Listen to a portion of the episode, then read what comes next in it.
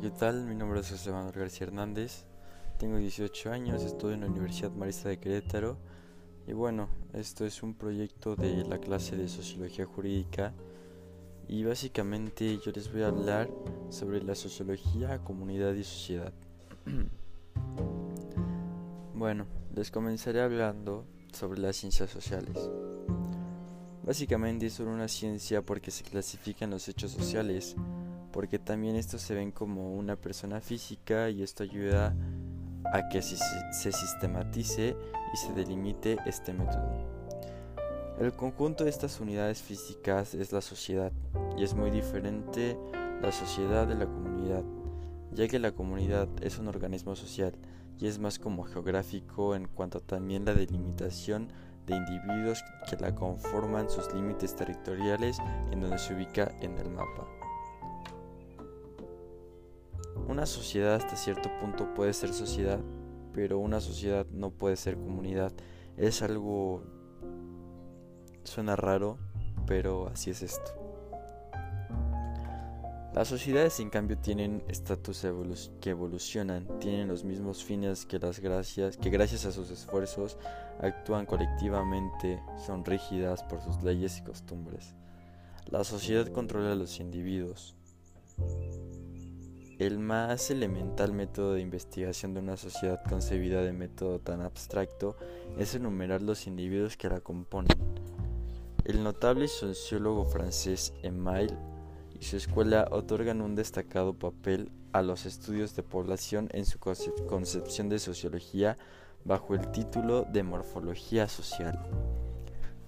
Esto se trata de la denominada pirámide de población, la cual se encarga de la división de la población según edad y sexo en forma piramidal. Ahora bien, en el metabolismo social se inscriben no solo en cifras que muestran el incremento y circulación actuales de la población, sino también en la pirámide poblacional. La población de una comunidad inmigrante tiene una pirámide basada en decesos nacimientos, ya que ésta cambia de manera muy diferente.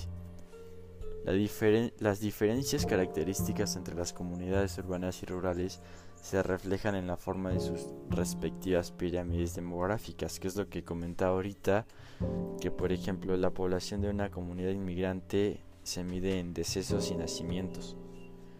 Por eso menciono que es muy diferente a la de las comunidades urbanas y rurales, ya que éstas se reflejan en la forma de sus respectivas pirámides demográficas por los contrastes más sorprendentes en la composición y circulación de las poblaciones.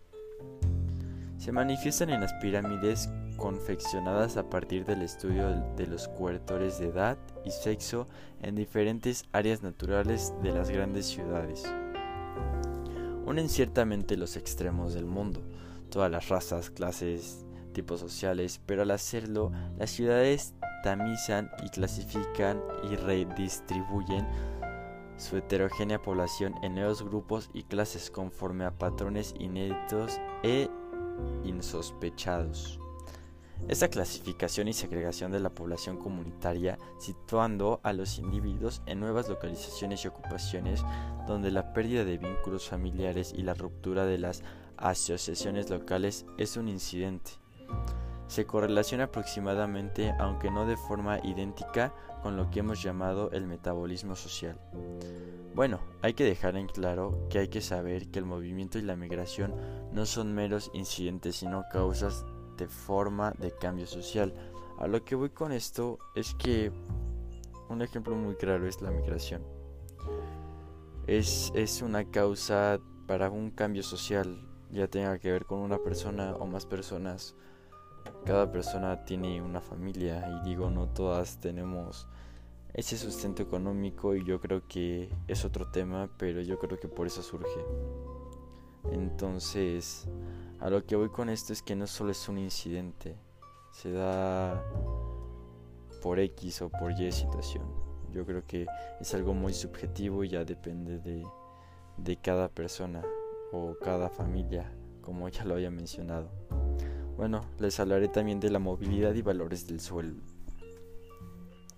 Cada moviendo que implique cambios de localización dentro de las comunidades se incluye en el concepto de movilidad.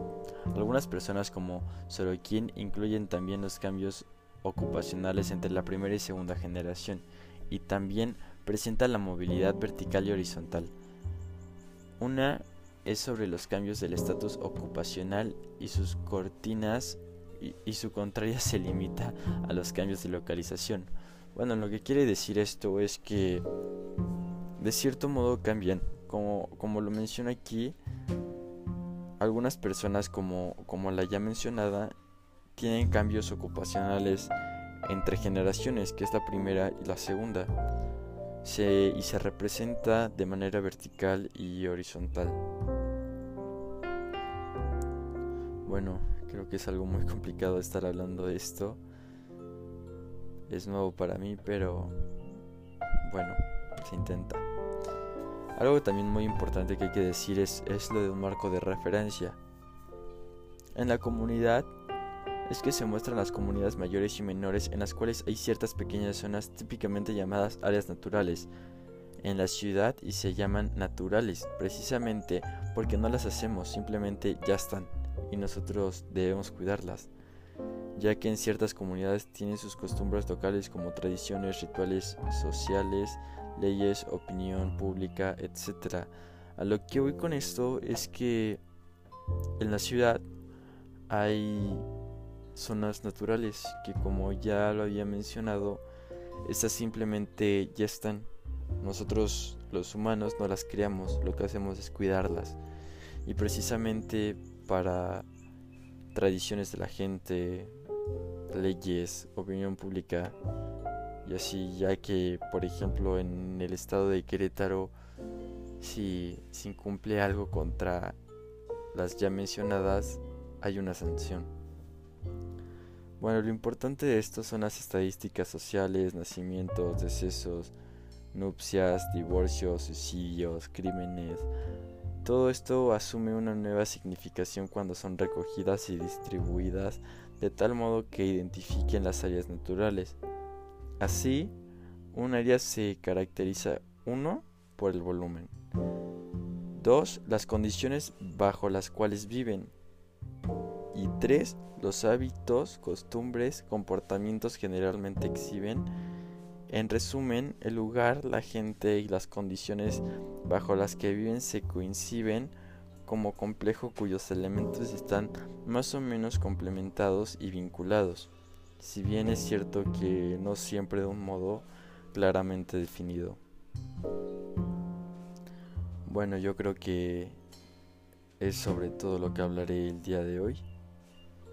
Espero haya quedado un poco más claro en mi opinión. Desde mi punto de vista me quedó más claro ya leyendo más a fondo y hablando, leyendo un poco y hablando desde mi punto de vista sobre lo que quiere decir esta lectura. Bueno, muchas gracias por su atención y buena noche.